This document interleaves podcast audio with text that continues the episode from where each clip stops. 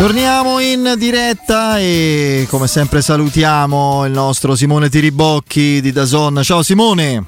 Ciao, ciao a tutti. Simone, buonasera. Ma posso farvi una domanda? Vi piace la, la canzone che ho messo, la musica? Sì, sì, eh beh, ci riporta. Eh, mica male, eh? Ci riporta agli anni 80, dai. Eh, Esatto, La colonna sì, sonora di, di, 85. di Rocky, sì. Cos'era? Rocky Sì. 4?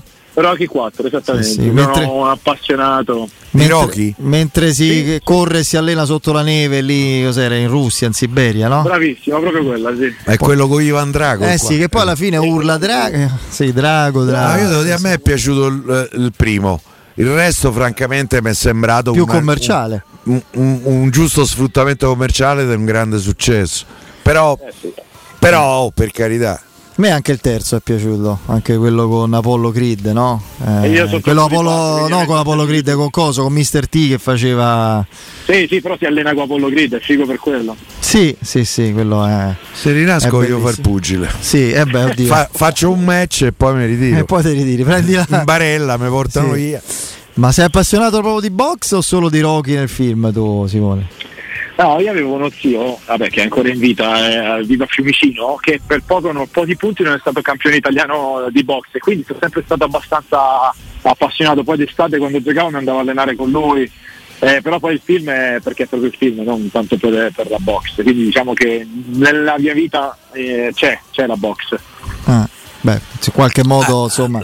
La nobile arte, eh? La nobile arte, sì, anche se Eh. poi alla fine è, uno sport che è stato un pochino annacquato da troppe sigle, no? Mm, Cioè ci sono Eh, veramente vabbè. non so quante, quante sigle, quanti campioni del mondo in quante categorie. Cioè, come diceva il grandissimo. Rino Tommasi, nella box ci sono diversi campioni del mondo che non sono nemmeno campioni. No? Cioè, nel senso sportivo del termine, diceva, perché questo è vero. Vabbè, eh, veniamo invece al nostro sport eh, Sì. e a questa giornata di campionato prendiamola alla larga, insomma, della Roma, della Juventus in parte abbiamo già parlato e ci rientreremo anche oggi. Stasera intanto c'è un, un match eh, importante, eh, beh, oddio, importante per la vetta e il Napoli credo in- sotto sotto e nemmeno troppo sotto sotto lo sanno anche loro che hanno già vinto il campionato. Eh, se perché- deve presentare partite. cioè, no? il Napoli deve volontariamente perderle la metà per non vincerlo sto campionato e non credo che questo avvenga.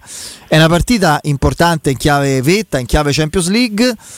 E qual è la difficoltà? Le difficoltà che può affrontare la Lazio sono quelle che hanno tutte quante contro una squadra così irresistibile come qualità nell'intensità. Le difficoltà che potrà affrontare il Napoli stasera quali sono invece, Simone? Beh, eh, quelle che abbiamo un po' detto, no? nel senso questo grande vantaggio, questa serie di, di- di vittorie impressionante, di, di bel gioco oltretutto, Eh, il Napoli è, è incredibile, diciamo anche questo discorso di Kvaratskhelia e, e Osimene che continuano a fare la differenza, che, che va tutto bene, Osimene se non sbaglio ha segno da 8-9 partite consecutive. Otto, sì, sì. Eh, quindi sai, eh, tutto questo ti porta a, a lavorare alla grande, grandissimo entusiasmo, però poi ti porta anche magari un po' a rilassarti. Di fronte c'è una squadra intanto con Sarri che torna a Napoli e vabbè non è la prima volta ma è sempre un gran ritorno. È una squadra che deve, deve far punti per la Champions anche se continuano un po' a nascondersi ma il gioco della Champions si nascondono un po' tutti. E, mm, e quindi ecco secondo me allenarsi con lo stato d'animo del Napoli è bello perché secondo me si allenano da Dio e si vede da come giocano no? che sono Quando hai quel vantaggio, poi credo che il segreto sia quello: rischi tutte le giocate.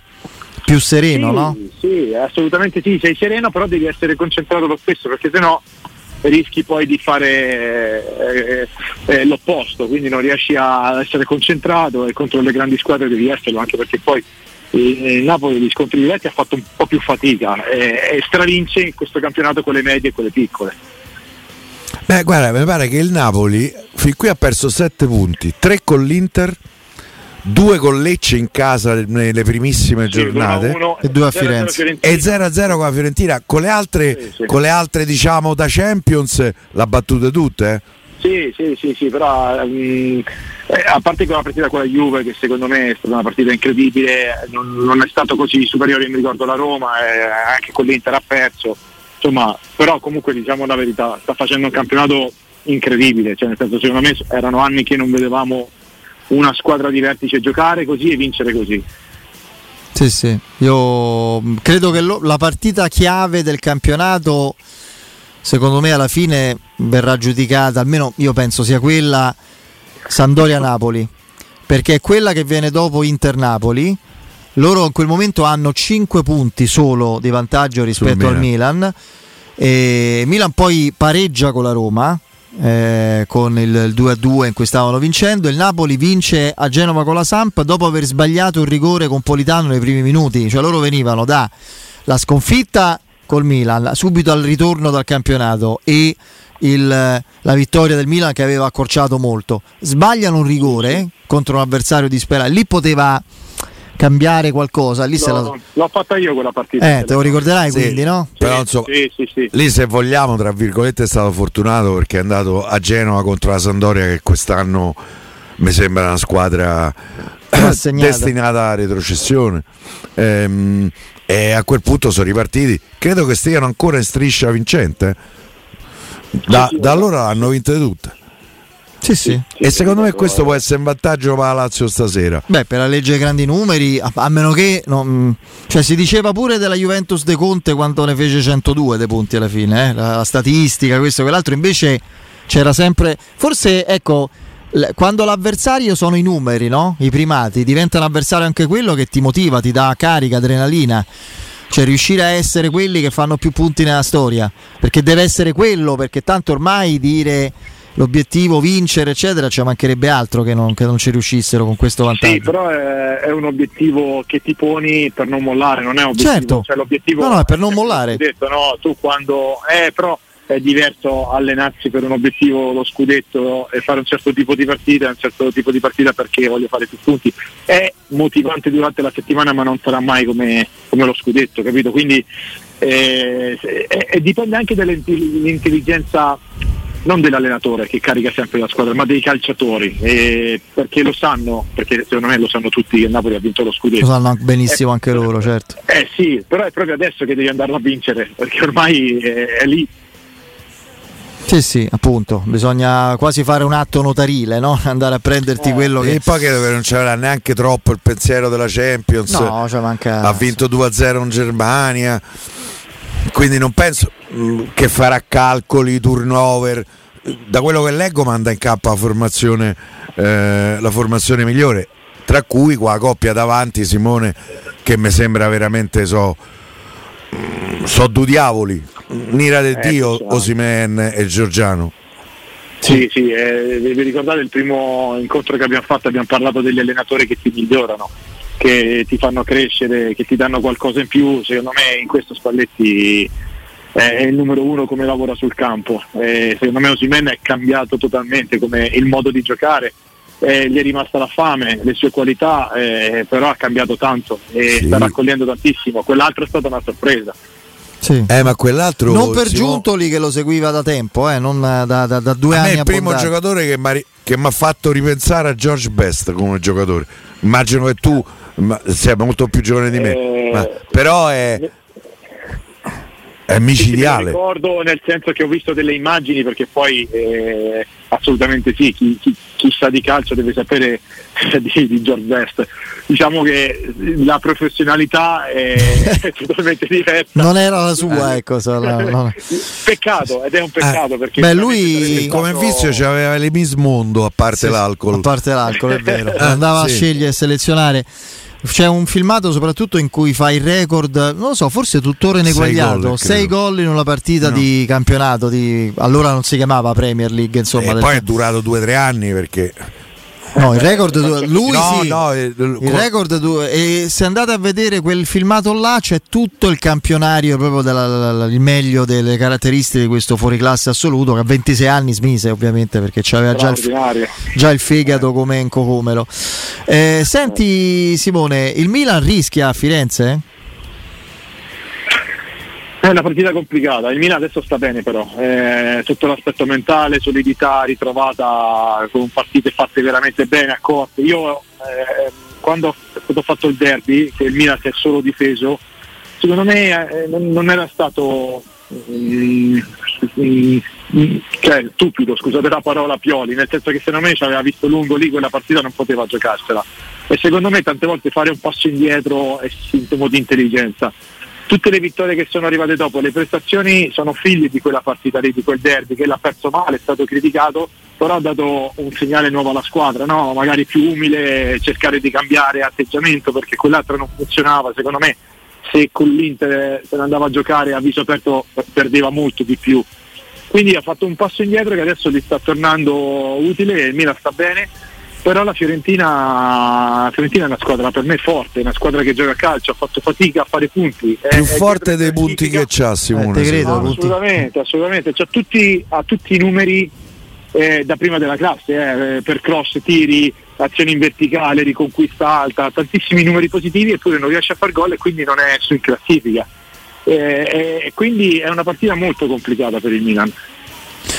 Non so quanto sia complicata, forse in parte sì, Inter-Lecce è il momento dell'Inter che è complicato, no? Cioè, a, me se, a, me l'impressione che ho da fuori, eh, Simone, forse tu hai magari riferimenti più eh, credibili, più diretti, è come se ogni volta, ogni partita, ogni anno e ogni partita Simone Inzaghi debba convincere eh, e debba superare lo scetticismo che c'è sempre. Cioè ogni partita, ogni traguardo, ogni competizione è una lotta di Inzaghi non solo contro gli avversari ma contro l'alone di scetticismo che lo circonda da quando è arrivato lì. Perché forse rimane un po' sempre quello, no? Nel senso la Lazio era un certo tipo di allenatore, all'Inter è ancora quell'allenatore lì. da Coppa. Viene sostituito. Allora, l'Inter in questo momento è come proprio allenatore, nel senso le partite importanti, i big match, la Champions, le coppe le fanno alla grande, le vincono, ma le preparano da Dio. Però nel momento che eh, c'è da dare un'identità alla squadra, che non è più il singolo, perché una volta era Lukaku, una volta era Kimi, una volta Barella, una volta c'era Nogu, una volta Brozovic, non si parla mai di Inter, si parla sempre di un singolo. E questo secondo me ti porta che poi eh, il giorno che non sta bene il singolo tu non abbia un'identità, eh, faccia fatica perché poi fisicamente crescono tutte, perché l'Inter di Conte fisicamente era 10 volte superiore all'altri e quindi vinceva. In questo momento la differenza fisica si è un po' assottigliata e quindi fa molta più fatica. Io credo che a un certo momento c'è bisogno di cambiare, no? quando sei in svantaggio puoi passare a 4, puoi provare un modulo nuovo, puoi cercare di indirizzare diverso e su questo secondo me Inzaghi non cambia mai e, e, e non è una cosa che gli può portare un, un pensiero diverso da parte del tifoso della detta ai lavori. Sì, poi io credo che siano un paio d'anni che l'Inter rimane aggrappata ai vertici della Serie A, eh, prendendo parametri zero, il prestito di Lukaku. L'Inter eh, non è che può fare. Tu guarda la, per la prossima stagione la situazione della difesa. Skriniar è andato, De Vrij non si sa se, eh, se, se rinnova eh, Acerbi è in prestito, lo devono comprare, gli rimane Bastoni che tra l'altro è uno di quei pezzi importanti eh, eventualmente per il mercato perché l'Inter dovrà vendere eh? perché la situazione economica sì. è quella che è. Sì, sì, questo però è il prossimo anno, io guardo quello di quest'anno e soprattutto quello dello scorso anno, secondo me non ci sono così tanti punti tra Napoli e Inter, l'anno scorso lo scudetto lo perde al derby quando ormai sembrava vinto e quindi sì. Eh, le squadre ce le aveva sia quest'anno e soprattutto lo scorso anno. Quindi quando non vai a vincere qualcosa vuol dire che eh, in questo caso secondo me non sono sopravvalutati i giocatori, ma c'è qualcosa che magari va migliorato, cioè si lavora per cercare di migliorare. Non mi sembra una squadra che stia lavorando per migliorare, è quella. No, no, infatti. Eh, dicevi? Eh? No, no, l'Inter eh, secondo me io credo che il peggio per l'Inter debba ancora arrivare ho l'impressione. No, se perde con il Lecce eh, eh, forse arriva. Eh. Ma non, non, ta- no, no, non, tanto, non, tanto, quest'anno, ma nei prossimi anni io credo che lì eh, ci sono una serie di problematiche eh, da qui a un paio d'anni che, do, che, non sono di facile soluzione. Perlomeno non sono eh, una soluzione a livello dell'Inter che vuole essere competitiva per lo scudetto. Però, oh, mi sbaglierò, eh. Mm. Vediamo. Eh, sicuramente ci sono delle difficoltà, grandi difficoltà. Eh, bisogna vedere come le gestiranno, poi si entreranno nuovi soci come, come si spera. o un nuovo acquirente proprio, una nuova proprietà eh sì, perché... Assolutamente, assolutamente sì.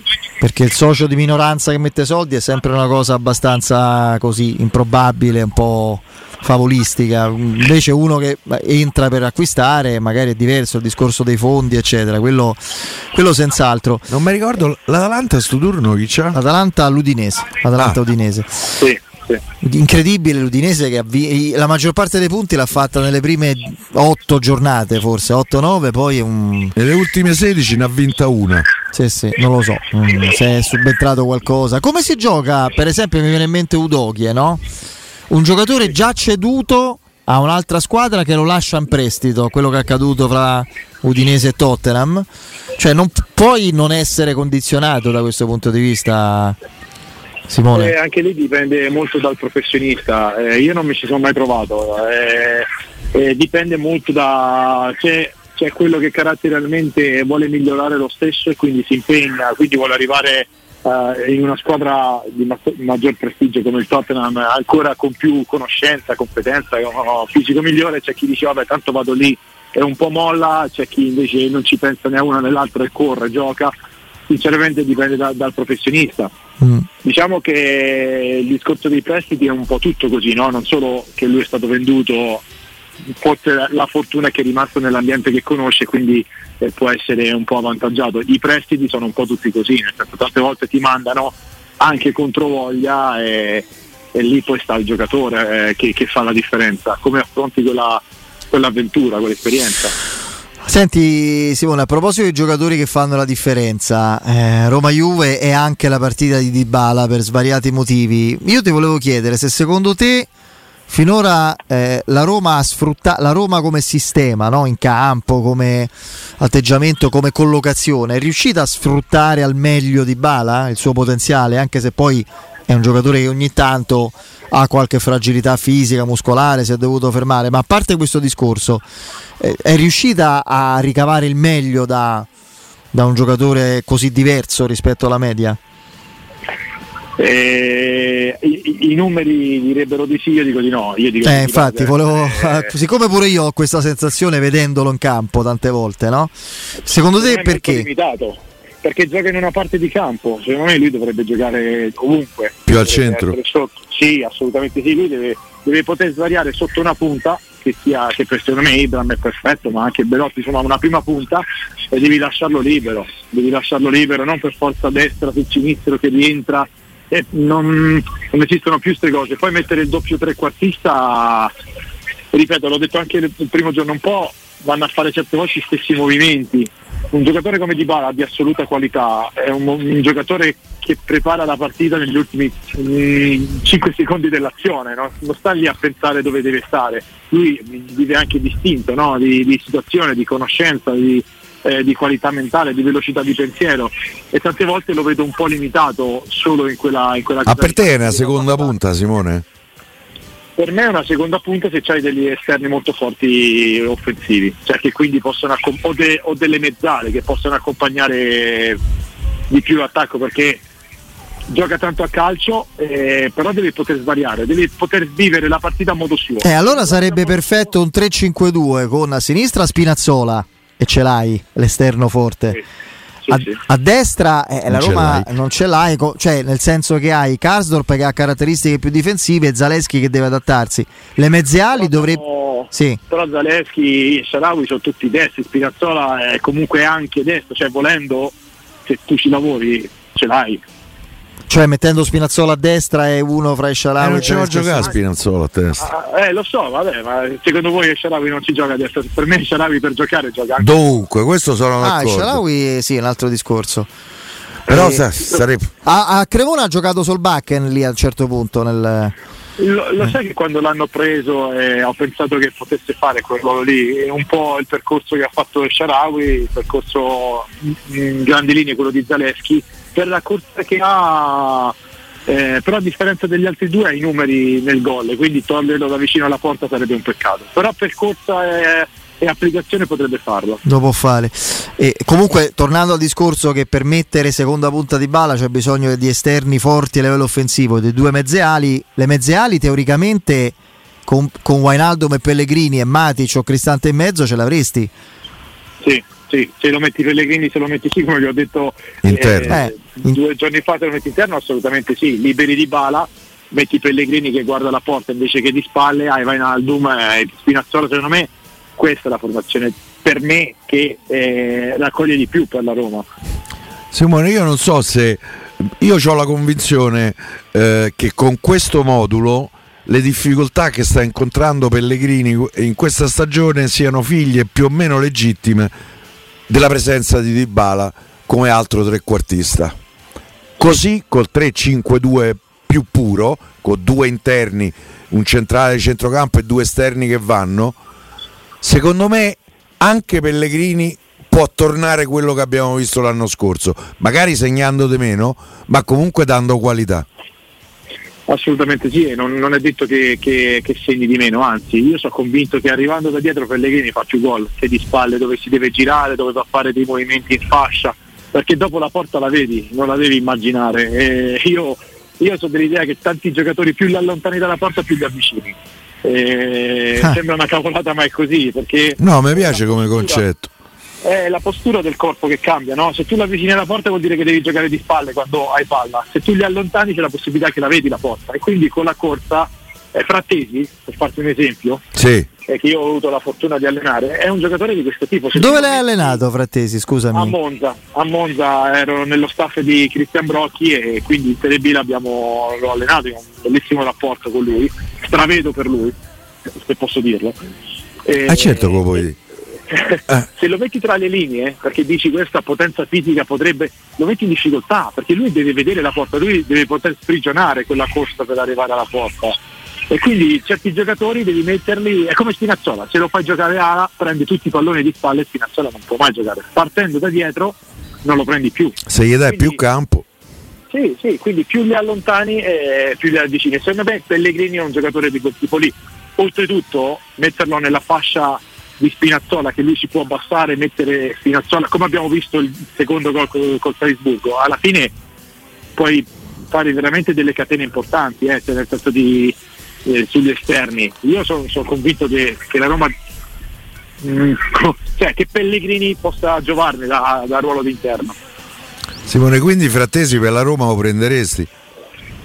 Assolutamente sì. Eh, lo so, eh, pure io. Però pare Bisogna... uno sproposito. Fai... Vai da Carnevali, Simone, per conto, dai, fai di e due cosette, te li dai, 35 non si può fare. No, vabbè, a parte le battute, insomma, io credo che la Roma sia sempre vigile su eh, Poi a Roma c'è il 30% di sconto eh, sul cartellino. Di diritto al... Eh. Sì nel senso che eh, il problema non è tanto il 30% perché è un giocatore che non è molto forte e è diventato appetibile per tutti quindi dopo eh, quel 30% lì se è più di quello che ti dà la Roma il Sassuolo lo preferisce girare alla Roma piuttosto che prendere meno soldi cioè, è tutto un discorso di adesso Frattesi può giocare in qualsiasi squadra italiana eh? assolutamente cioè proprio occhi chiusi eh sì, è una capacità di inserimento clamorosa. Ma già era bravo così quando ce l'hai avuto al Monza? Era... Che lui ha fatto era... due o tre anni di prestito, mi pare ha fatto Ascoli, Monza Empoli. Ed Empoli, esatto. Dopo, sì, sì. Noi, vabbè, qui a Monza, a parte che ha fatto, eh, era il secondo anno di Serie B, ha fatto 9 gol da interno di centrocampo. E, ehm, e, poi si vedeva proprio la voglia di migliorare, di lavorare. Si, 20 anni è arrivato qua, si arrabbiava con i più grandi perché voleva vincere il campionato, poi non ci siamo riusciti. Una mentalità totalmente diversa. E poi la sua intervista è stata quando era ancora a Monza, che gli hanno fatto la domanda: comunque tu tornerai in Serie A perché sei del Sassuolo e lui ha detto a me non interessa andare in Serie A perché sono di proprietà del Sassuolo ma io volevo vincere il campionato a 20 anni eh, eh sì. credo che ti faccia capire tanto no, il tipo eh di sì. giocatore a te Simone sei rimasto a Monza a vivere o sbaglio? Sì, io sono ancora a Monza perfetto perfetto Beh, sta vivendo una stagione clamorosa il Monza, insomma, con l'avvento del Berlusconi e Galliani, non era mai stato in Serie A nella sua storia. Mai. Eh. Eh, e sì, quest'anno sì, sì. Mi ricordo il vecchissimo stadio, il vecchio Brianteo, no? che era piccolino, eccetera, adesso sostituito da questo gioiellino. eh, rifatto qualche eh. anno fa che finalmente adesso è pieno perché era no, sempre beh. mezzo vuoto fino a qualche eh, anno fa. Veniva a fare una battuta sul pullman di Berlusconi, allora, però, lasciamo perdere. lasciamo perdere. Lascia stare. Eh. Senti, qua senti, cosa ha fatto ridere. Eh, sì, sì. Senti Simone, invece che partita commenti questo weekend? Faccio domenica pomeriggio Sandoria Salernitana. Ah, Sandoria Salernitana. Ultima, quasi, veramente ultima chiamata per la Sandoria? Sì sì, sì, assolutamente sì, perché comunque anche un aspetto mentale dopo subentro, no? se, non è, se una partita così importante vai a fallirla ancora diventa veramente complicato. Anche perché ne hanno persi di punti nelle ultime partite, sempre gli ultimi minuti, è tremendo, eh? ah, che sì, hanno perso in quel modo clamoroso con... Eh, col Bologna in casa, stavano vincendo a Monza a rigore. Ah, pure che la Lazio ah, pure, sì, go, sì. go 10 minuti contro fine. una squadra forte, a 9 della fine prendono il gol. Va bene, allora buon lavoro, ci sentiamo lunedì. Sì, grazie mille. Ciao, buon lavoro, ciao, ciao Un saluto a Simone Tiribocchi.